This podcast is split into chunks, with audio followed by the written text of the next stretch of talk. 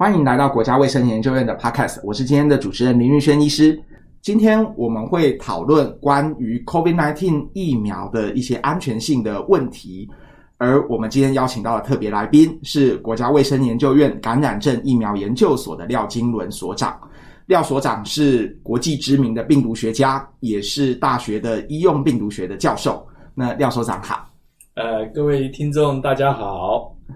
我想请问廖所长一个很多民众大家都心里会有的一个问题哦，就是关于我们啊新冠肺炎 COVID-19 的疫苗，很多人都说，哎，我们会不会像是当做白老鼠一样哈，然后来施打这个 COVID-19 的疫苗呢？呃，是的，这个是一个非常大家呃关心的一个议题哦。我个人本身还真的是被许多的亲朋好友都有这样子来问哈啊，尤其是对于所谓的啊现在在现行的疫苗当中。有这个腺病毒载体的这样子的技术，也有叫做信息 RNA 载体的，这两个呢，有专家都有说过啦，这两个是一个全新的疫苗的平台啊。那这样子的话，呃，这个新的疫苗，那呃，我们现在这个疫苗也进来了，那我们呃台湾的这一些呃同胞们会不会就当成白老鼠呢？那我在这边跟各位报告，简单的说不会啊，简单的说不会。根据这个彭博社的这个报道，哈，目前这个疫苗，哈，呃，这包含我们刚刚前面讲到的腺病毒的疫苗，像 AZ 啊，像这个江森江森啊，那还有这一个信息 RNA 的呃疫苗，包含了这个 M A D A N A，还有这个辉瑞药厂的 Pfizer，这这这些疫苗，他们现在呢已经哈在临床实验。跟现在真正已经在施打的人哈，现在总共有二点七亿，到目前为止啊，他每天还有上百万人正在接种当中啊。我们在台湾呢，现在进来这个疫苗，我们防守的相当的不错，所以在分配上面呢，这个 priority 稍微低了一点哈，所以比较慢进来。但是我们绝对不是白老鼠啊，这么多人已经在施打了哈，那尤其是在这一个。呃，以色列我们知道，还有在英国或者是哈，这几个都是在这个呃施打的这一个接种率上面都是非常非常的高了哈。所以这一些如果是呃呃你要这样子想啊，那这些前面的这个二点七亿目前已经打了，那个就已经你把它看成是白老鼠哈。所以呃我们现在相对的是比较在安全的一种呃状态之下。除此之外，我也想要询问一下所长关于疫苗安全性的一些问题，比如说，呃，在呃临床试验啊，在做实验的时候，那种通常疫苗的安全性或上市之后，疫苗的安全性要怎么评估呢？那通常需要多久的时间才能够完成疫苗安全性的评估，而且开始施打呢？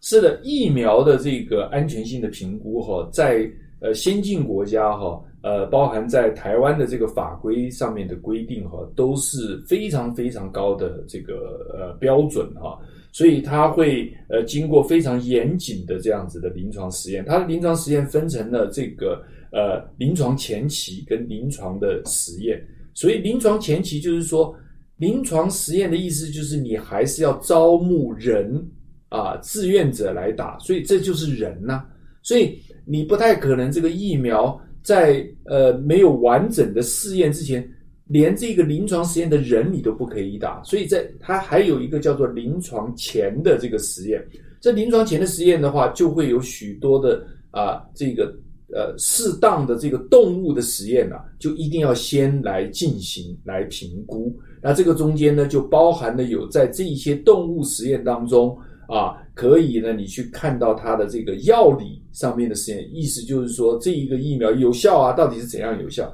它的毒理，意思就是说我打下去到底会产生什么样的副作用，有什么样的毒害或者怎么样的哈？这个呃这些这些事情要在这个临床前的这样子的一个药毒理的动物实验当中，你都要先完成。这个完成了之后啊，你才能够有资格说好。我现在呢，以这样子的制程制造出来的这样子的一个研究型的这个疫苗，在动物实验完成了，我现在要以这个疫苗开始来申请，所以临床实验。那临床实验呢，就分成临床一期、二期、三期啊，到四期，或者是上市之后的这个继续的这个侦测的这样子的实验，它包含了这个啊非常呃周延的样呃的的一一整个这样周期哈。那一期主要就是在看，就是说我们刚刚已经讲，在动物当中你都看过了啊，没什么呃问题，它才核准你开始打人。人的话，第一期最重要的就是来看什么呢？就是来看说你人会不会产生严重的副作用，人到底能不能够打啊？这第一期。啊，到了第二期的时候的话，如果第一期是说，哎，这这个人打了都都可以啊，没有没有没有这个严重的副作用啊，什么这些都没有。就第二期的时候再打的时候，就开始再来研究说，人的药理跟人的这个有效性，它到底能够预防多少啊？这样子哈，呃呃，这个它的这个有效的程度、保护的程度啊，它的综合的程度是多少？这是在二期，这个人数呢都不会太多。到了三期的时候呢，就是要来广泛的来真正来看看这个比较多的人，他的这个选样当中的年龄层的加进来，可能就会比较再多样一点。这样子加进来，在比较大的人群范围当中呢，再来看一次。如果这些都可以的话，以这一次新冠这个呃病毒的这个疫苗的研发来看。世界各国都有一个叫做快速通关的这样子的 EUA 的这样子的一个机制在申请哈，它就可以开始在呃人群施打。所以我们现在目前看到这一些可以在人群施打的，都是经由这一个快速通关 EUA 的。但是这个 EUA 不是不是代表就是说呃打下去就不继续进行这一个监测，它继续的。它就是等于算是呃这个呃施打人群，但是继续要监测，来保证这个疫苗在长久的这个监测之下的它的安全呢都是无虞的哈。所以它大概的这个状况呢就是这样。所以呃看起来这一次新冠病毒已经是破天荒的呃在它的疫苗上面的发展是比较快速的，在往在过往传统的疫苗的话，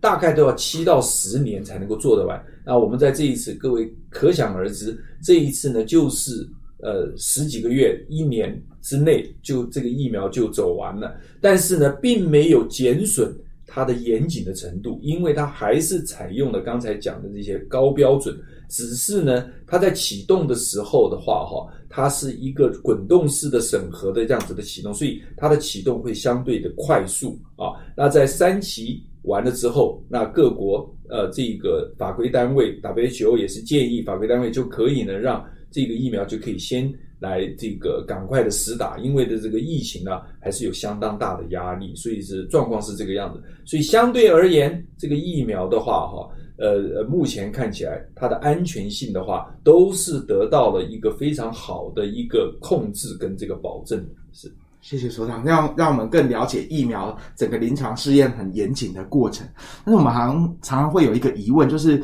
我们从报章媒体上面都有听到说，哎，这个好像病毒它也会发生一些哎突变，有所谓的变种病毒。那疫苗对于这种变种病毒，它也有保护的效果吗？是的，呃，变种病毒哈，现在目前为止的确是一个大家。呃，非常关心的一个呃这个议题哈，所以呃简单的答案是，到目前为止哈，呃我们现在看到的这个呃市面上面这一些啊、可以施打的疫苗当中，对这变种的病毒哈，它还是有相当程度的这个保护力，意思就是说哈，它还是有一半以上，就是五成以上啊，至少。呃，现在看起来的初步的数据都有这个保护力。那意思是什么呢？意思我刚刚一再强调，就是说，如果一个疫苗它的保护的能力啊超过五成以上，那这就是一个好的疫苗。以现在的这个呃变种的这个呃状态来看的话，哈，不是所有的地区都发生变种，但是如果有变种，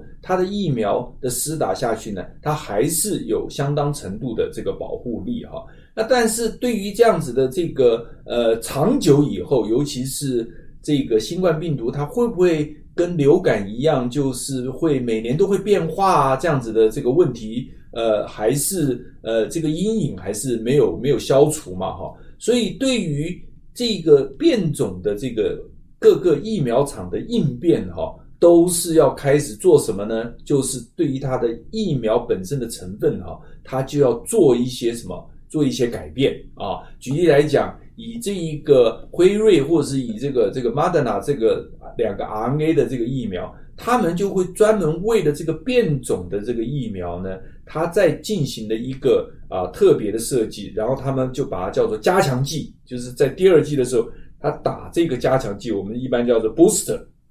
他就专门把它快速的做出来。我第一剂是打呃一般常态性的这个疫苗啊，刚刚才讲比较常态性疫苗，我到第二剂的时候，我刚刚已经讲。第二剂就是一个增强剂，而且要增强你的这个免疫的这个能力跟记忆力的时候，我就针对那个变种疫苗这样子的因素，我也把它纳入到我的这个第二剂的增强剂。所以说呢，各个药厂呢，对于呃打第二剂时候的话，在在未来就会有这样子的设计，针对未来将来如果有变种，大概就是以这种方式。所以，呃，以过去的经验看起来，哈，到目前为止，现行的疫苗对于变种还是有相当不错的，以流感病毒的这个疫苗来看呢，相当不错的保护力。所以呢，国人不必太担心。那如果说是啊，这一个呃问题会持续的发生，有流感化的话，那现在各家疫苗都会在第二季的时候开始做设计。它有一个补强的措施，有一个新的这个因素加进来来做这个补强啊，所以对于这一个呃呃变异的话来讲的话，呃各位听众就不必太过于担心这个事情。